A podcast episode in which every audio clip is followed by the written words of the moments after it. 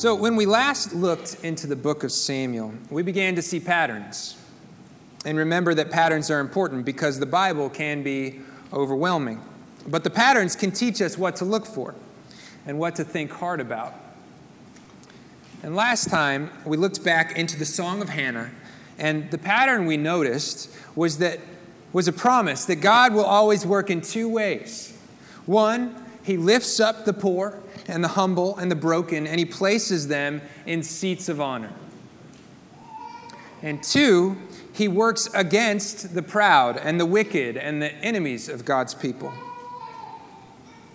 The bows of the mighty are broken, but the feeble bind on strength. Those who were, who were full have hired themselves out for bread, but those who were hungry have ceased to hunger. The barren has borne seven, but she who has many children is forlorn. The Lord kills and he brings to life. He brings down to Sheol and he raises up. The Lord makes poor and he makes rich. He brings low and he exalts. Those lines are from Hannah's song. And Hannah's song works as a key to understand the story of Samuel. It teaches us what to look out for and how to think about the characters and how to understand the work of God. And Hannah's song is clear God works to lift up the poor, the humble, and the broken, and he places them in a seat of honor. And he breaks the strength of the mighty and the proud and the wicked. For the Lord kills and brings to life, for not by might shall a man prevail. So that's the principle set out right at the outset of Samuel's story. God is always working in two directions. And we didn't really have to work hard to understand exactly how this plays out because right there on the heels of Hannah's song, we began to read the story of Samuel and Hophni and Phinehas. It's tough to imagine a priesthood more corrupt than Eli's family.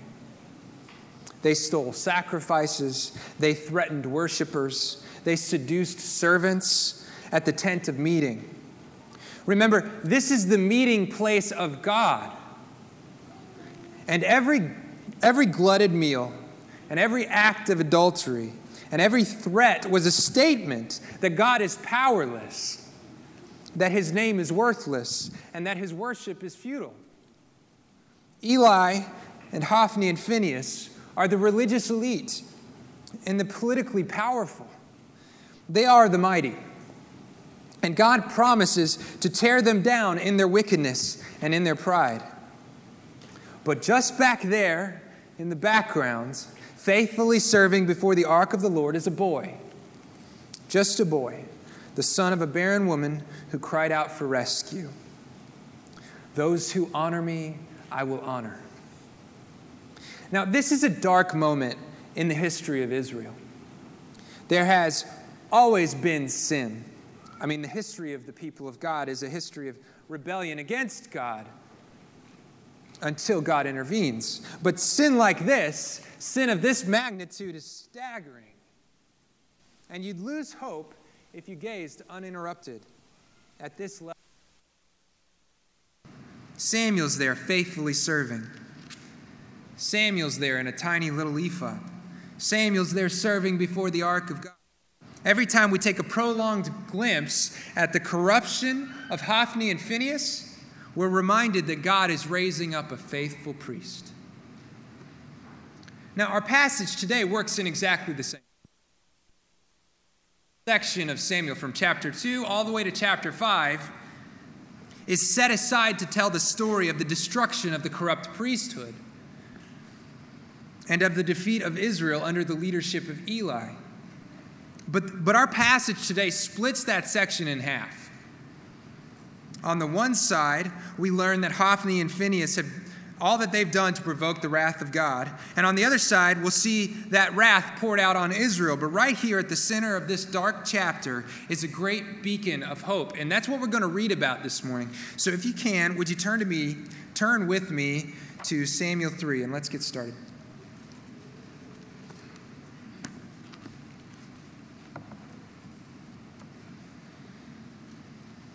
When you're there, hold up your Bible.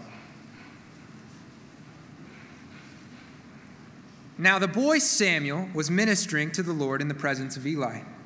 And the word of the Lord was rare in those days. There was no frequent vision. At that time, Eli, whose eyesight had, begun to grow dim so that he could not see, was lying down in his own place. The lamp of God had not yet gone out, and Samuel was lying down in the temple of the Lord where the ark of God was. Then the Lord called Samuel, and he said, Here I am, and ran to Eli and said, Here I am, for you called me. But he said, I did not call, lie down again. So he went and lay down. And the Lord called again, Samuel. And Samuel rose and went to Eli and said, Here I am, for you called me. But he said, I did not call, my son, lie down again. So Samuel did not yet know the Lord. And the, now Samuel did not yet know the Lord, and the word of the Lord had not yet been revealed to him. And the Lord called Samuel again a third time. And he arose and went to Eli and said, Here I am, for you called me. Then Eli perceived that the Lord was calling the boy.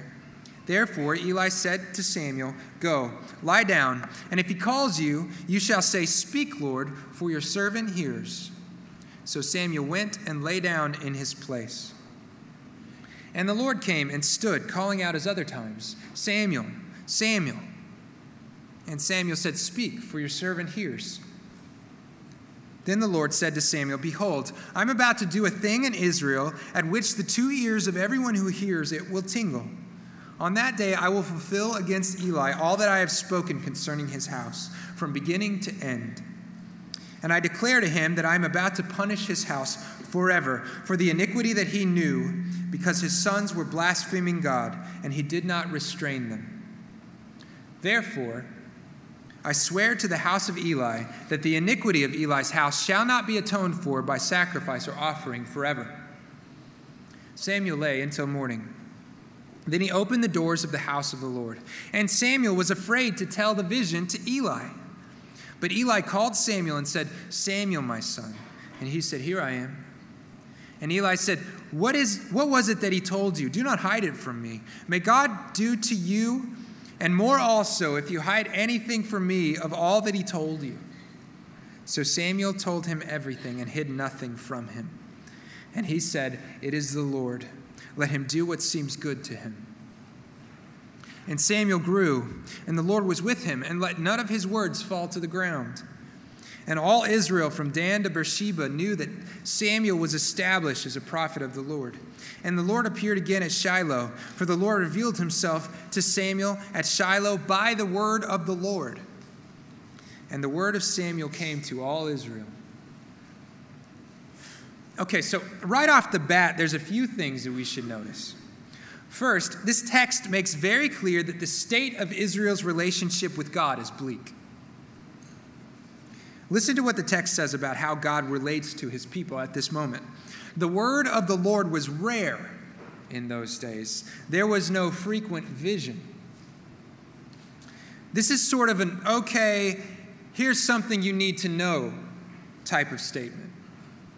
You're about to read about the Lord reaching out and speaking in a very clear and a very personal way to Samuel, a young boy who serves him and whose life is devoted to him. But the author actually goes out of his way to mention how rare this sort of thing had become. It used to be that the Lord was ever present, guiding his people through the wilderness by pillar of cloud or fire.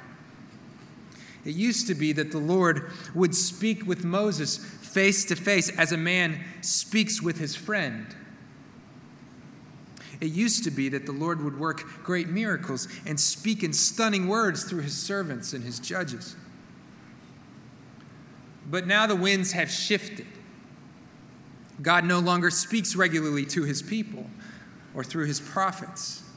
That kind of thing is rare now. And I want you to place this in the context of relationship. God often refers to his people as his children or as his bride.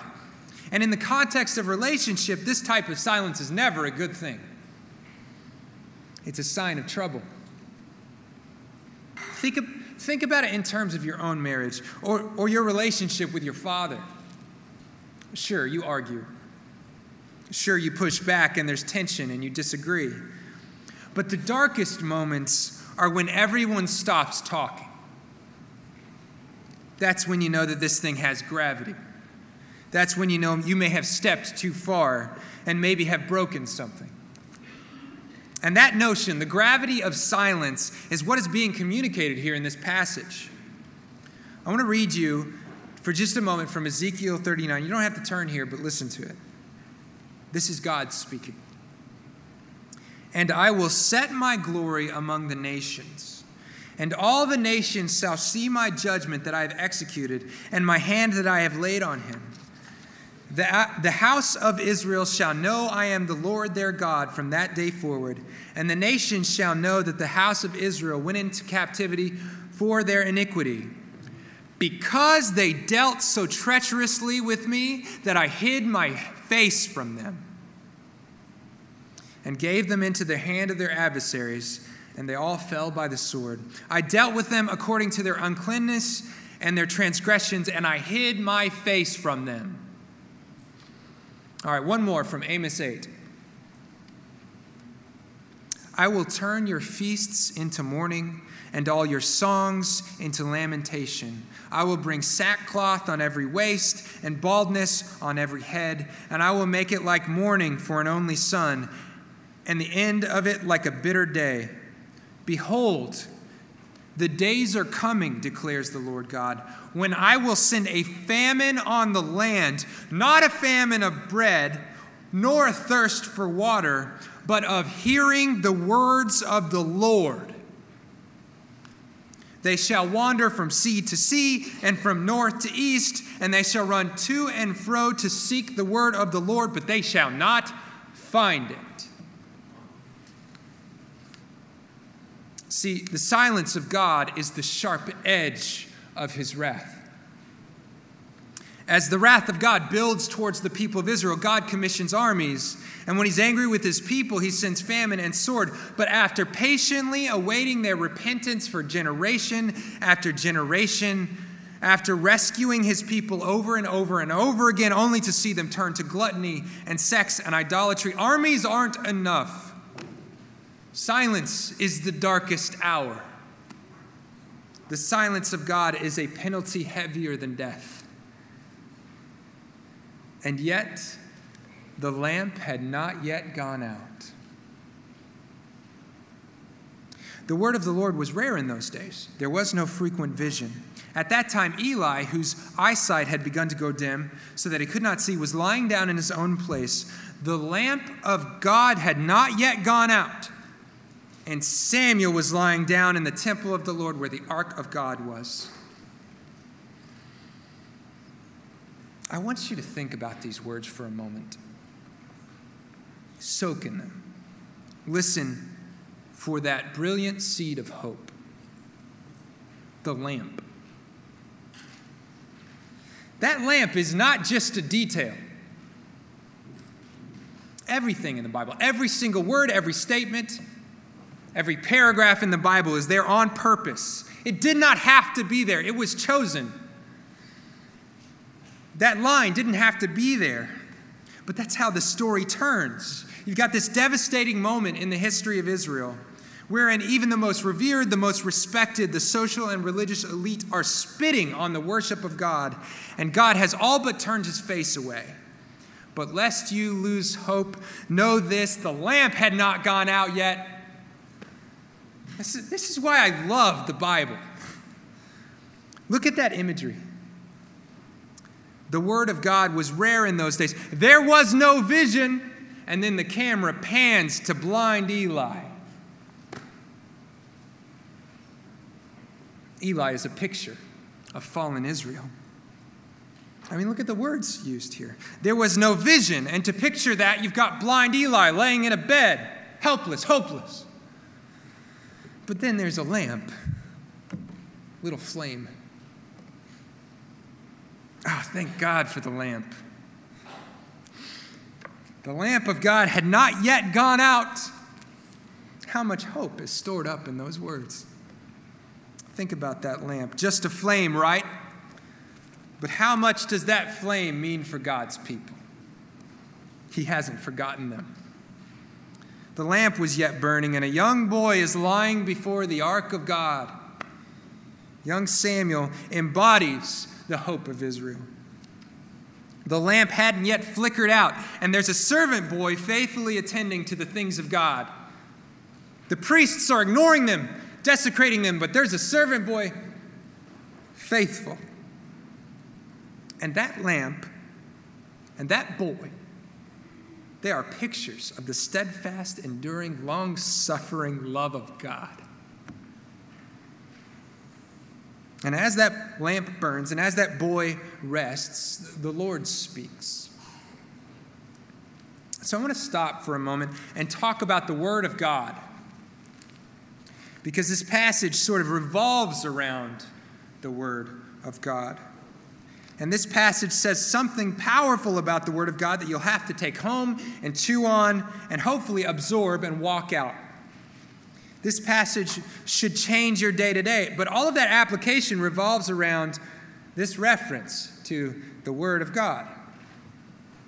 So if you look at the first few verses in the passage, it says, The Word of the Lord was rare in those days. So at this point, you should stop and ask yourself what that phrase means, the Word of the Lord. Because the scriptures use the Word of God or the Word of the Lord to refer to a couple different things. One, prophecy, or the Word of God given. Exodus 15:1 After these things the Lord of the word of the Lord came to Abram in a vision. Fear not, Abram, I am your shield. Your reward shall be very great. What is the word in this passage? Spoken. The word spoken through prophecy. Second, scripture. Psalm 119 With my whole heart I seek you. Let me not wander from your commandments. I have stored up your word in my heart that I might not sin against you. What word? The Torah, the scriptures. And then three, Jesus, or the word made flesh. John 1:14 and the word became flesh and dwelt among us and we have seen his glory glory as of the son only son from the father full of grace and truth there's the word of the lord i.e. god's words to moses from the burning bush then there's the word of the lord i.e. the law handed down from generation to generation and then there's the word the word made flesh jesus And the reason I tease that out a bit is because you can read this passage in a couple different ways depending on how you define that phrase, the word of the Lord. So, which word? Well, I think the passage itself pretty clearly lays out the answer to that question, or at least seems to. Look back in verse 1. The word of the Lord was rare in those days, there was no frequent vision. Okay, so the word that is referred to here is vision, prophetic vision. In other words, that thing that happens when God opens up the eyes of his chosen messenger and teaches them something visually or audibly. At this moment in the history of, of, the people of Israel, when their rebellion and their callous disregard for the covenant came to a head, the word of the Lord was rare, meaning that he was rarely speaking with his chosen messengers. But I, I don't think we should stop there. I want to look a little bit closer because we need to under, understand exactly what it meant for the Lord to give his word to his prophets and exactly what that word meant for the people of Israel. I'm going to read quickly from Exodus 24. And I'd like for you to turn there if you could, because you'll need to see what I, what I think is a pretty straightforward example of how God gives his word and what that means for his people. So flip really quickly to Exodus 24.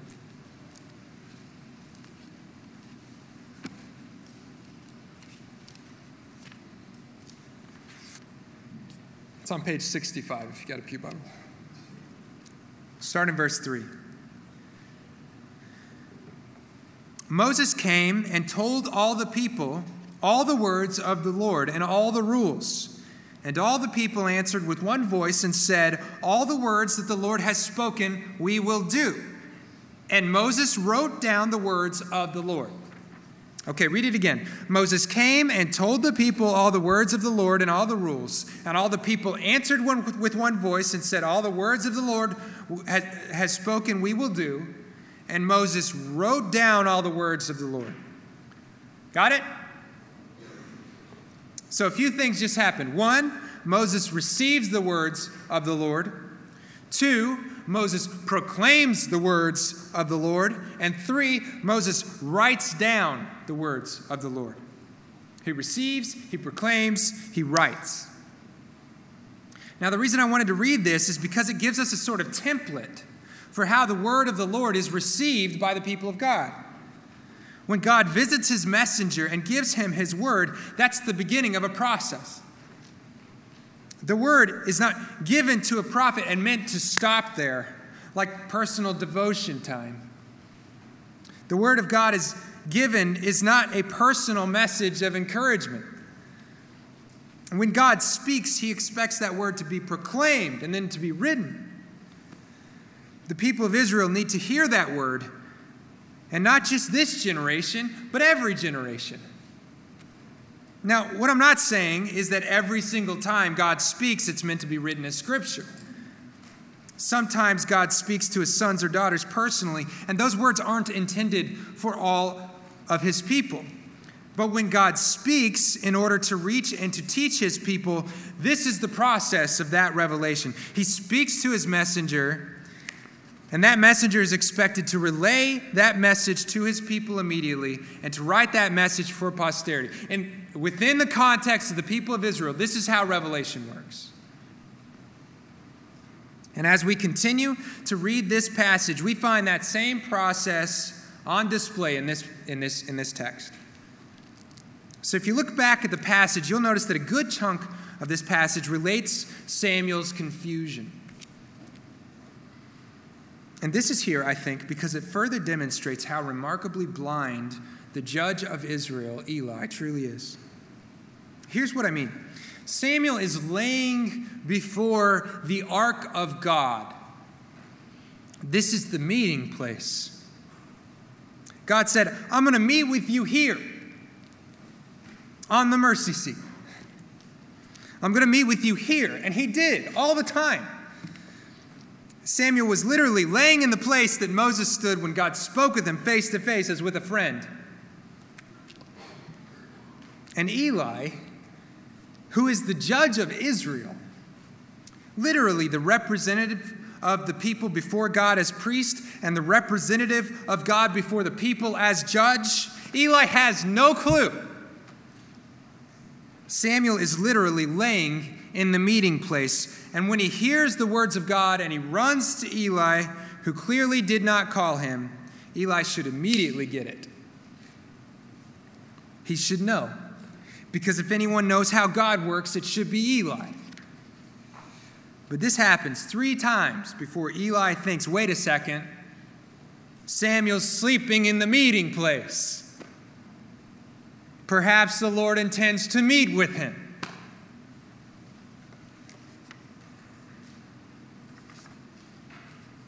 Anyway, so a good chunk of this passage is devoted to Samuel's confusion when God speaks.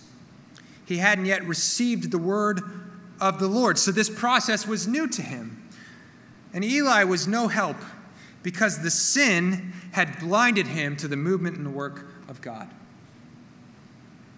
So we've got to keep moving. If you take a look at the words of God given to Samuel, you'll notice that there isn't anything here that's really new or unique. We already know that Eli's house has rejected the atoning work of God. We already know that there isn't anything but wrath left for them. So why here? Why speak to Eli one more time through Samuel? I want you to think one more time about Hannah's song. We know that God chooses to exalt those who honor him and to humble those who exalt themselves. This is how God works. He lifts up the poor and the broken and the weak, and he seats them in seats in the seats of princes, but the proud and the mighty are brought low. So here, though, we learn that God sometimes uses the poor and the broken and the humble as the instrument to humble the proud. The son of barren Hannah is the tool that God uses to humble proud Eli. Young David, the shepherd boy, he picks up river stones and he slings them at a giant. And those stones and that young shepherd boy are the tools that the Lord uses to humiliate that giant who's mocking the God of Israel. He uses the humble and the weak and the poor and the foolish to humble the proud and the strong and the rich and the wise. But that shouldn't surprise us. For Jews demand signs and Greeks seek wisdom, but we preach Christ crucified, a stumbling block to Jews and folly to Gentiles. But to those who are called, both Jews and Greeks, Christ the power of God and the wisdom of God. For the foolishness of God is wiser than men, and the weakness of God is stronger than men. Consider your callings, brothers. Not many of you were wise according to worldly standards. Not many were powerful. Not many were of noble birth. But God chose what is foolish in the world to shame the wise. God chose what is weak in the world to shame the strong. God chose what is low and despised in the world, even things that are not, not to bring to nothing things that are, so that no human being might boast in the presence of God. And because of him, you are in Christ Jesus, who came, who became for us the wisdom of God, righteousness and sanctification as redemption, so that as it is written, let the one who boasts boast in the Lord. For not by might shall man prevail. So Samuel, the servant boy, is sent to proclaim the wrath of God against the corruption of Eli's house. And what unfolds from this point follows the process of God's revelation that we just discussed. Samuel receives the words of God, Samuel proclaims the words of God, Samuel writes down the words of God. Look back at the passage. In verse 10 through 14, we learn that God came and stood before Samuel and spoke to him the words of a prophecy. And after receiving that word, Samuel repeats the words of the prophecy to Eli. That's step one, and that's step two. And we know all of this because it's written down for us to read. That's step three word given, word proclaimed, word written down. So, after Samuel is given the word of the Lord, and after he proclaims that word to Eli, the text shifts. And this is where we need to focus our time. We begin to see that God has chosen Samuel, the son of barren Hannah, to renew his word and his work among the people of God. And Samuel grew, and the Lord was with him, and let none of his words fall to the ground. And all Israel, from Dan to Beersheba, knew that Samuel was established as a prophet of the Lord. And the Lord appeared again at Shiloh for the Lord revealed himself to Samuel at Shiloh by the word of the Lord. And the word of Samuel came to all Israel. The word of the Lord, which was rare while the people of Israel were under the stewardship of Eli, is now disseminating through Israel. And Samuel is the tool by which the Lord is renewing his relationship with his people. I mean, if you followed the words and you got out an ancient Israel map, literally Samuel's reputation is spreading all the way north and all the way south. As a prophet, God's speaking to his people through a prophet. Can you imagine? Can you imagine taking your family and packing up and lugging it all the way to sacrifice only to be mocked and threatened? only to keep your kids close so that the priests don't do something terrible. Can you imagine the state of hopelessness? And then all of a sudden you hear the rumors? There's a prophet. The Lord speaking through his prophet. The word of the Lord is here.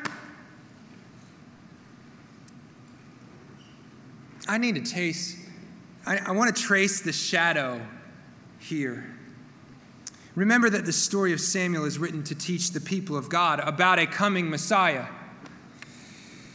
And Samuel himself plays a special role. I'm going to read you something from a German biblical scholar that I found extraordinarily helpful. I'm not going to read it in German. I couldn't. I don't know German.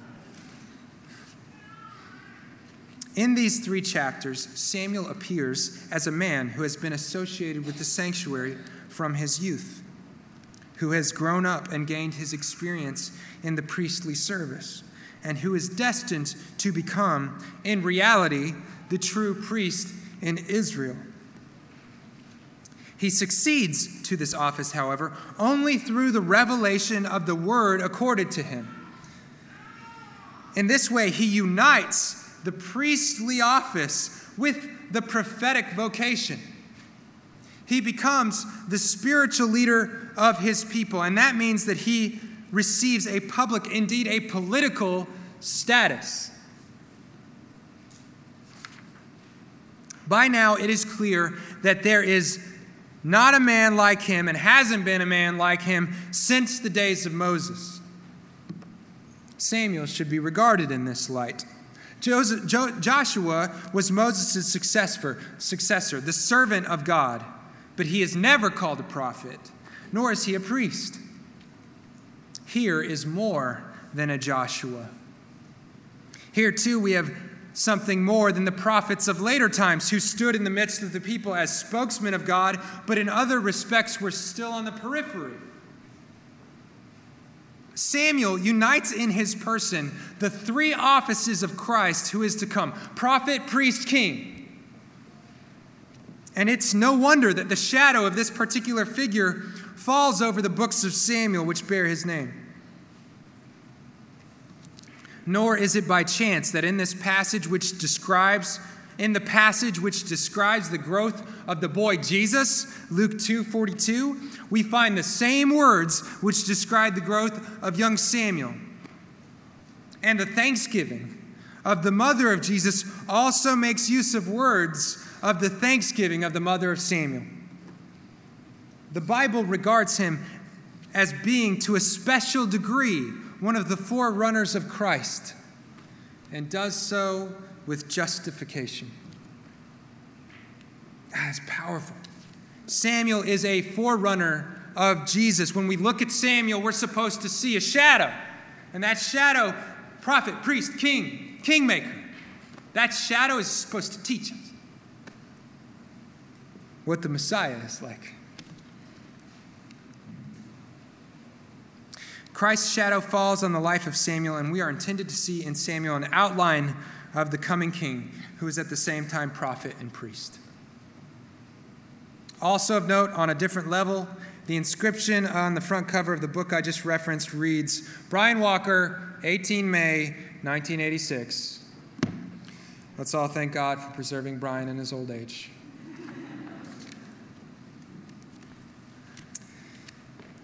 Now, the reason I've spent so much time trying to understand how the Word of God should be understood is because this passage ends with a powerful statement. And the Lord appeared again at Shiloh, for the Lord revealed himself to Samuel at Shiloh by the word of the Lord. The Lord revealed himself to Samuel by the word of the Lord. Now, that is a significant statement. How did the Lord reveal himself? How? I mean, this, this didn't have to be here. The text could have read, and the Lord revealed himself to Samuel at Shiloh, period. End of sentence, right? I mean, that's, it implies as much earlier when it says the Lord came and stood, calling. So why go further? Why make explicit, and the Lord appeared for the Lord revealed himself to Samuel by the word of the Lord. Why? The word of the Lord was given, and the word of the Lord was proclaimed, and the word of the Lord was written down. Why take time to clarify that God revealed himself to Samuel by the word of the Lord? Why? Because every eye that reads that statement is currently gazing into the God revealing word of the Lord. Look, the reader who follows this story is going to yearn jealously to know God as intimately as Samuel knew God, right? You can't read these words without thinking, what would that be like? To, to know God so well, to speak to. What if God came and stood, revealed himself to me like this? What would it be like to walk with him so closely? If you're reading the story of Samuel and you know anything about God, you hunger for this type of relationship. And that kind of intimacy, though, it's impossible, right? Knowing God like that is unimaginable. I mean, maybe for a select few in the history of redemption, but not me. And then you read these words The Lord revealed himself to Samuel at Shiloh by the word of the Lord. How did he reveal himself? By the word. Wait, hang on, wait. I'm, I'm holding. I'm holding the word. I'm holding it in my hands. I'm reading it right now. Does that, does that mean? I mean, could, could I? That last statement is like telling a story about a guy who won the lottery and then attaching a blank check to the last page. What would, what would that be like? God, all the money I needed. What would that be like? right? Look, when Samuel turns to the people, and he proclaims that when he proclaims the words of God, how should the people respond? Well, that's great, Samuel, that God has revealed himself to you. We'd like to know God too. So let's hope and pray that he speaks directly with us also. No, of course not. The word of the Lord has been given, past tense. Their role is to receive it and to obey it and to know the Lord by it. And they know that's the case. It's right there in the text. All Israel from Dan to Beersheba knew that Samuel was established as a prophet of the Lord. Because the people know that when the Lord chooses to speak a messenger, he does so to reveal himself by his word to all of his people. This is how God works. This is how he reveals himself by the word when it's spoken, when it's proclaimed, and when it's written. It's the word of the Lord that does the revealing, regardless of how it's received.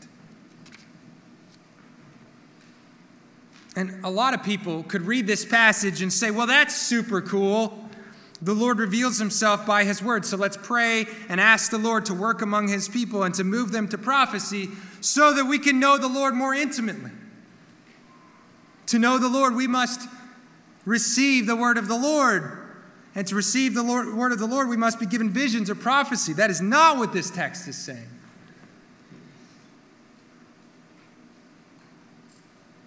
Yes, this passage is a great beacon of hope for the people of God. Yes, this passage is teaching you that the word of the Lord is God's tool to teach his people what he is, who he is, what he is like, and, and how he relates. But the word of the Lord has been given, it has been proclaimed, and it has been written down. We have it. You have it right now, right there in your hands. You've been reading it all morning. Every word, every single word contained within the book that you're holding is the word of the Lord, given by God in order to reveal who He is and what He is like and how He moves and how He will rescue His people. Read it. Plead with the Lord to reveal Himself and read it. Yes, you should read the words of Samuel and plead with the Lord that he'd reveal himself by his word. But when you finish pleading, don't sit there in a haze waiting for some vision or waiting for some dreamlike state wherein you're lifted to the heavens. No. Plead with God to reveal himself by his word and then open it. Because that's the word of the Lord. Do you want to know God? I mean, that's an honest question. Your default shouldn't just be, well, yeah, that's a, it's a proposition that you should consider with gravity. But do you want to know Him? Do you hunger for the type of intimacy, that type of relationship with God? Open the book, open the Word, and read it. That's how He reveals Himself by the Word. The Word is right there, and God has given that Word to teach His people what He is like and how He is moving. So, the application of this passage isn't primarily to pray for prophecy, though that is certainly something we are commanded to earnestly seek. The application of this passage is to open the word of the Lord and to plead that God would reveal himself through that word, just like he did for Samuel. And look, that's beautiful and it's stunning and it's a picture of God's grace and mercy that we can. But let me do you one better. Turn to Hebrews chapter 1.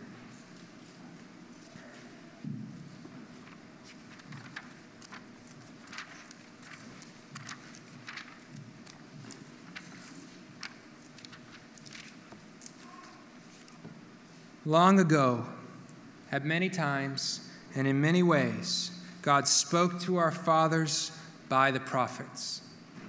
But in these last days, He has spoken to us by His Son, whom He appointed the heir of all things, through whom He also created the world. He is the radiance of the glory of God and the exact imprint of his nature, and he upholds the universe by the word of his power. After making purifications for sin, he sat down at the right hand of the majesty on high, having become as much superior to angels as the name he has inherited is much more excellent than theirs. If you find that hunger to know God, Yes, open the word. Open it. But I'm going to give you a hint. The word is pointing in a direction. And the direction that every single letter of this book is pointing towards is the word made flesh. If you want to know what God's like, Jesus is what God's like. Hope in Him.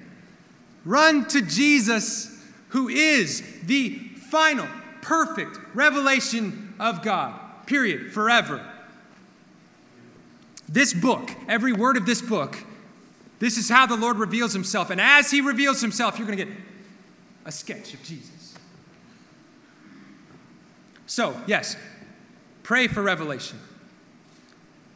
And then find it in Christ, who has bought his people with his blood. We're going to celebrate that this morning. Let's pray together.